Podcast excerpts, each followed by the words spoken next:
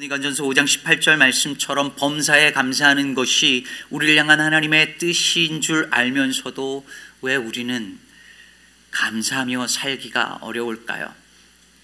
많은 이유가 있겠지만 우리로 하여금 감사하지 못하게 만드는 두 가지 이유를 잠시 생각해 보았으면 좋겠습니다. 첫 번째는 감사할 마음이 생기지 않는다는 데 있습니다. 감사는 해야 하는데 그걸 아는데 감사하고 싶은 마음이 그런 감정이 들지 않을 때가 있고 그럴 때가 많은데 어떻게 감사하냐는 거죠. 내가 이렇게 힘든데 내가 이렇게 화가 나는데 내가 이렇게 아픈데 내가 이렇게 외로운데 어떻게 감사합니까? 감사할 마음이 안 드는데 그런데도 하나님 감사합니다 라고 말하는 건 위선 아닌가요? 라고 말할 수 있죠. 충분히 그럴 수 있습니다. 감사할 상황이 아니고 마음의 상태가 그런 마음의 상태가 아닌데 어떻게 감사하냐는 것이죠. 그게 위선 같아 보일 수 있습니다. 그래서 그런 마음이 감사하는 마음이 들 때까지 우리 기다릴 수 있습니다. 네, 여러분 이렇게 한번 생각해 보시죠.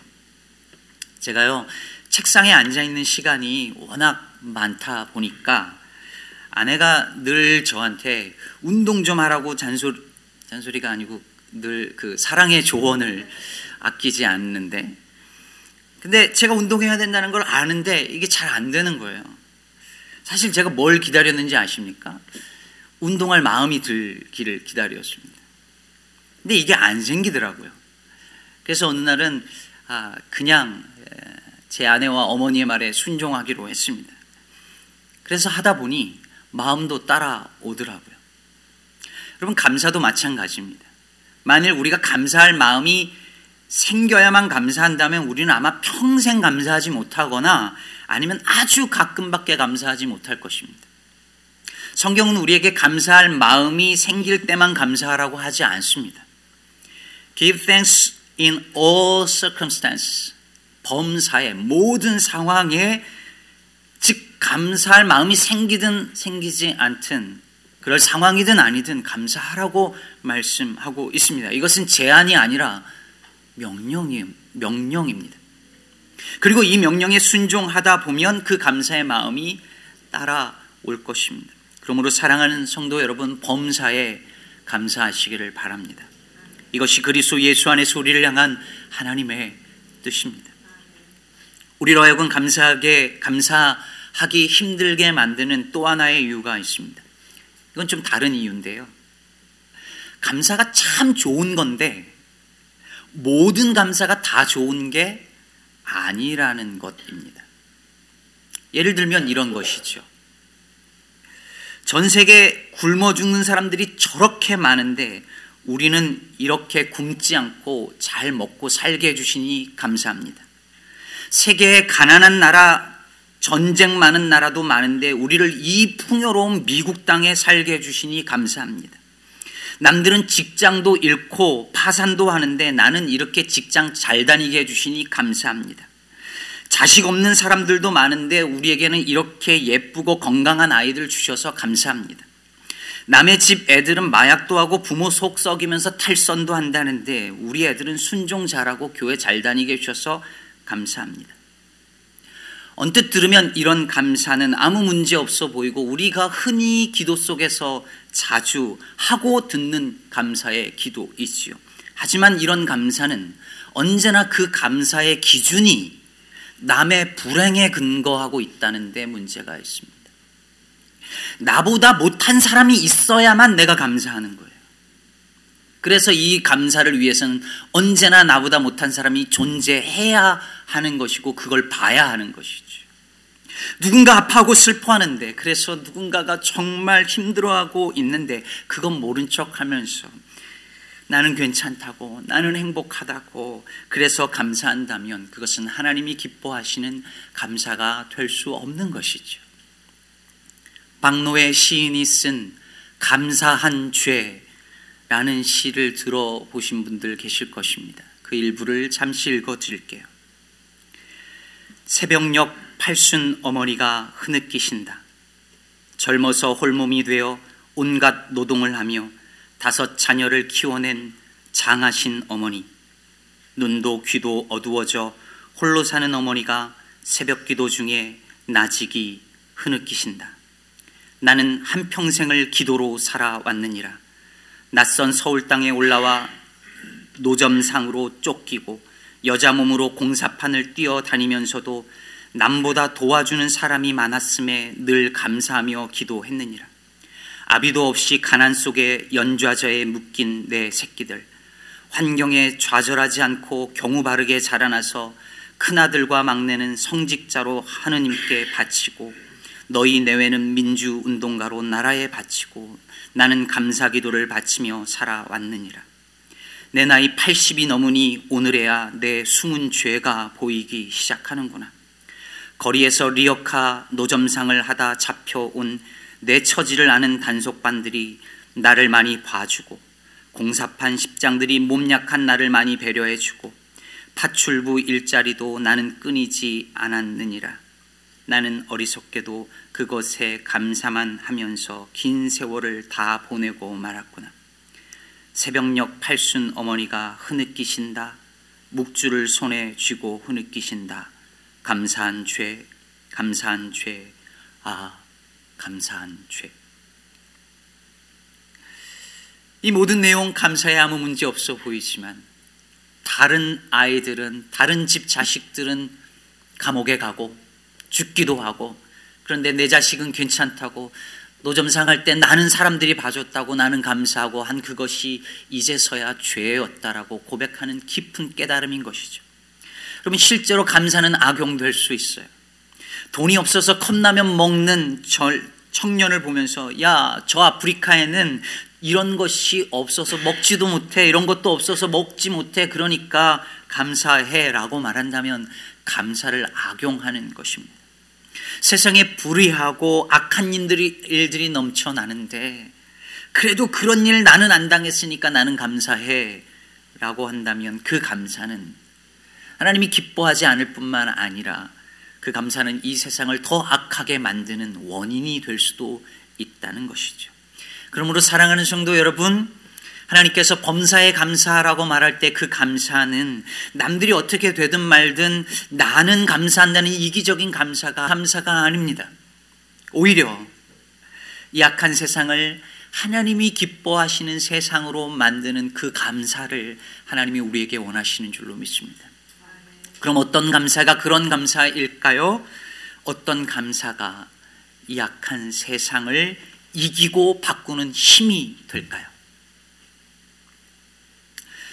언젠가 제가 아내에게 H마트 장 보러 간다 그러길래 아, 제가 부탁을 하나 했습니다. 요즘에 그렇게 진짬뽕이 맛있다는데 그거 좀 사다 달라고 부탁을 했어요. 아, 그래서 그게 뭐 이제 나온 지 좀 됐으니까 아, 좀 지난 얘기인데 근데 아내가 사왔는데 아니 글쎄 진짬뽕이 아니라 갓짬뽕을 사온 거예요.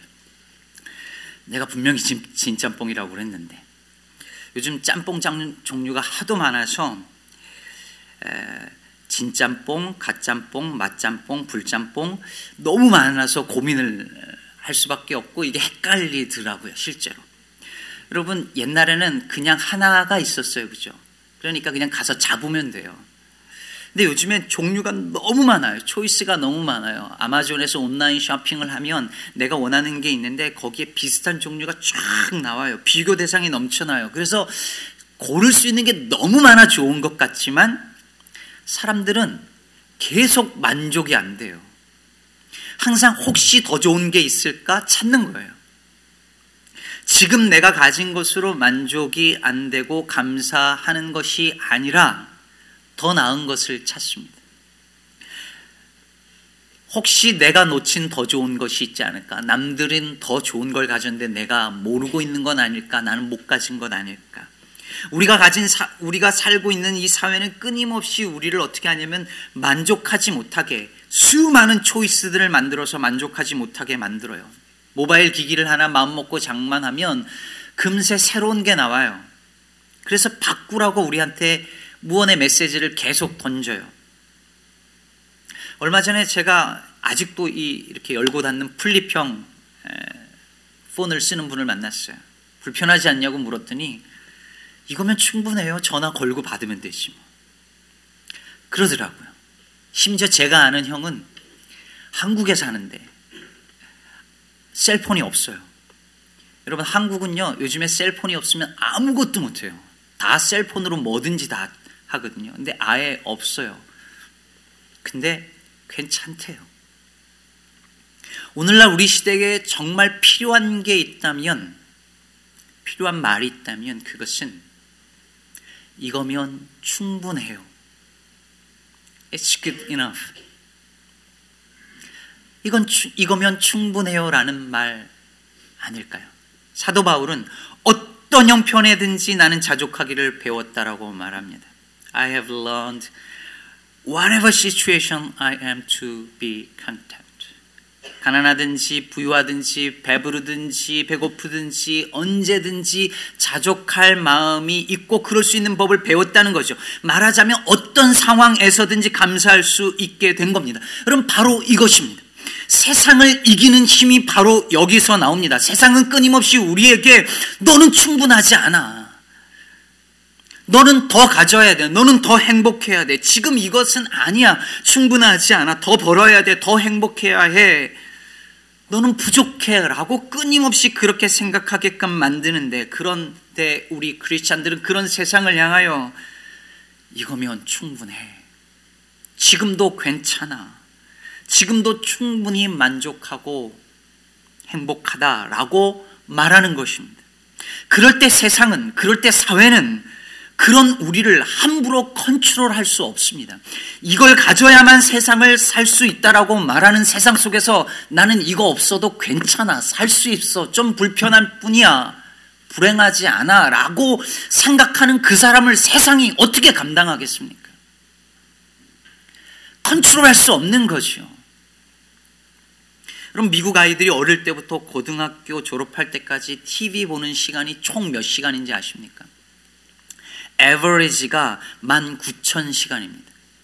19,000시간. 학교 다니는 시간보다 긴 시간입니다. 근데 이 TV 속에서 계속해서 주는 메시지가 무엇이겠습니까? What you have is not enough. 네가 가진 것 충분하지 않아. 너 충분하지 않아. 이런 메시지가 계속 전달이 되죠. 인스타그램에 누군가가 라이크 눌러줘야지 내가 important person이라고 느끼게끔 계속 만듭니다. 그러니 요즘 아이들 중에, 요즘 학생들 중에 엄마, 이 정도면 충분해요. It's enough. Don't buy more than I need. 라고 말하는 아이들이 별로 없는 거예요. 이건 아이들만의 문제가 아니죠. 어른들도 마찬가지입니다. 왜 우리 삶에 감사가 없겠습니까? 만족하지 못하기 때문이죠. 이것으로 충분하다고 말하지 못하기 때문입니다. 이렇게 살지, 이렇게밖에 못 사는 것, 지금 내가 이 정도밖에 살지 못하는 것에 대한 늘 불만족이 저 마음 깊은 곳에 항상 있습니다. 조금 더 벌어야 되고, 조금 더 해야 되고, 사실은 이거보다 나는 더 잘 살 수 있고 잘 살아야 하는데, 지금 가진 것, 내 모습에 만족하지 못하고 끊임없이 비교하고 그래서 감사하지 못합니다. 그런데 이런 세상 속에서 우리가 돌이켜서 이제 감사하기 시작한다면 그것은 세상을 향한 저항이 되는 거예요. 리지스턴스가 되는 거죠. 더 가져야 된다고 충분하지 않다라고 끊임없이 말하는 세상 속에서 이 정도면 충분하다고 조금 부족하면 부족한 대로 살만하다고 지금 이대로 충분히 감사하다라고 말하는 사람이 있다면 그런 사람은 세상이 감당할 수가 없는 것입니다. 오늘 이 본문 속에 나오는 이 하박국 선지자가 그런 사람이었습니다. 지금 이 하박국은 모든 것이 다 잘 되고 행복해서 즐거워하고 기뻐하는 게 아니에요. 평안하고 행복한 상황에서 콧노래 부르는 게 아닙니다. 절망할 수밖에 없는 정말 처참한 상황에 놓여져 있습니다. 그런데 하박국 선지자가 무화과 나무가 무성하지 못하고 포도나무에 열매가 없고 감람나무에 소출이 없고 외양간에 소가 없을지라도 다 없다는 거예요. 다 없다는 거예요. 추수 감사 주일인데 추수 한 게 없다는 거예요. 그래도 괜찮답니다. 그게 없어도 즐거워하고 기뻐할 수 있답니다. 그럴 이유가 하나가 남아 있습니다. 그 하나 이유면 충분하다는 것이죠. 그것이 무엇입니까? 여호와 하나님입니다. 다 없어도 추수감사절인데 추수할 열매가 하나도 없어도 그래서 감사할 조건이 하나도 없는 것 같아 보여도 하나님은 여전히 나와 함께 여기 나와 함께 계시니 감사하는 것입니다. 이런 사람을 누가 감당하겠습니까? 세상이 어찌 이기겠습니까? 사탄은 만족하지 못하는 사람, 감사하지 못하는 사람을 유혹합니다. 그래서 내 욕심을 더 키우고 불평을 죄로 바꿉니다. 하지만 감사하는 사람은 건드리지 못합니다. 그래서 감사하는 사람이 세상을 이기는 것입니다. 감사가 세상을 이기는 힘임을 사랑하는 여러분 믿으시기를 바랍니다. 김기성 목사님으로부터 들은 일화인데요. 가나안 농군학교 아십니까? 한국의 가나안 농군학교를 세우신 김용기 장로님께 누군가가 물었답니다. 장로님 행복하십니까? 이 질문을 듣고 논두렁에서 일하다가 장로님이 물끄러미 그분을 바라보면서 이렇게 대답하셨대요. 아니요, 감사합니다. 여러분, 우리는 행복하기를 바래요. 그리고 행복하다고 느낄 때 감사해요. 그래서 행복하다고 느끼지 못하면 감사하지 못해요. 근데 성경은 우리에게 그 반대를 말하고 있어요. 행복해서 감사하는 것이 아니라 감사하면 그 복은 행복은 따라온다라고 말하고 있습니다. 그래서 하박국 선지자가 19절에서 이렇게 믿음으로 고백합니다. 주 여호와는 나의 힘이시라 나의 발을 사슴과 같게 하사 나를 나의 높은 곳으로 다니게 하시리로다.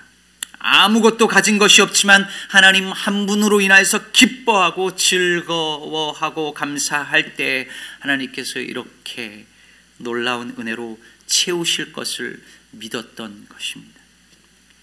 우리 기쁨의 교회 여러분 모두에게도 이런 감사의 고백이 넘치시게 되기를 축복합니다.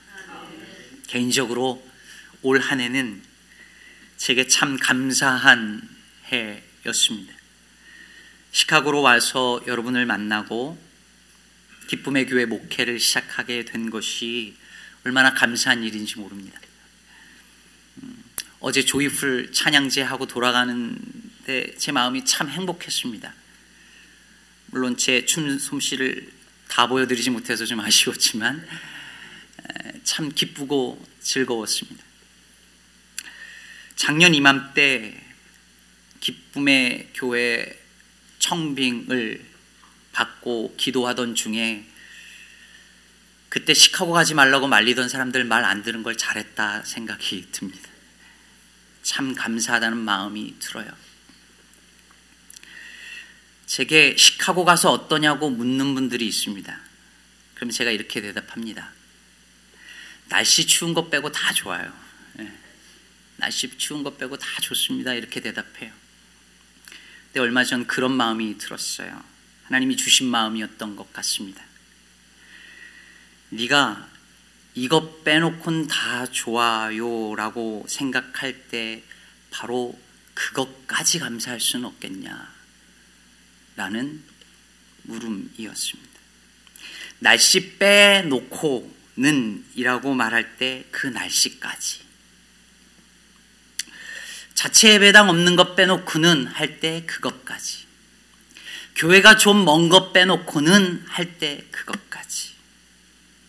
애가 공부 못하는 것 빼놓고는 라고 말할 때 그것까지. 요즘 장사가 안 되는 것 빼놓고는 이라고 말할 때 그것까지. 이것만 빼놓고는 난 감사할 수 있어요. 좋아요. 라고 말할 때 그 빼놓은 그것까지 감사할 수 있다면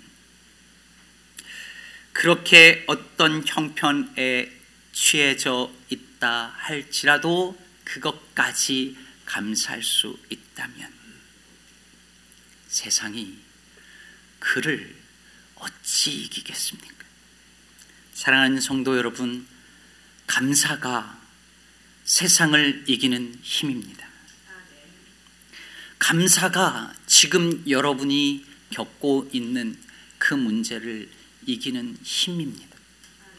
이런 감사가 더 가져야만 행복해질 수 있다고 믿는 이 세상. 더 올라가야, 더 열심히 일하고, 더 열심히 벌어야, 더 성공해야 행복해질 수 있다고 믿는 이 세상을 넉넉히 이길 것입니다. 이런 감사로 우리의 삶을 채움으로 날마다 세상을 이기고 그리고 기쁨으로 살아가게 되는 저와 여러분, 우리 시카고 기쁨의 교회 성도 여러분 되어지기를 주의 이름으로 축복합니다.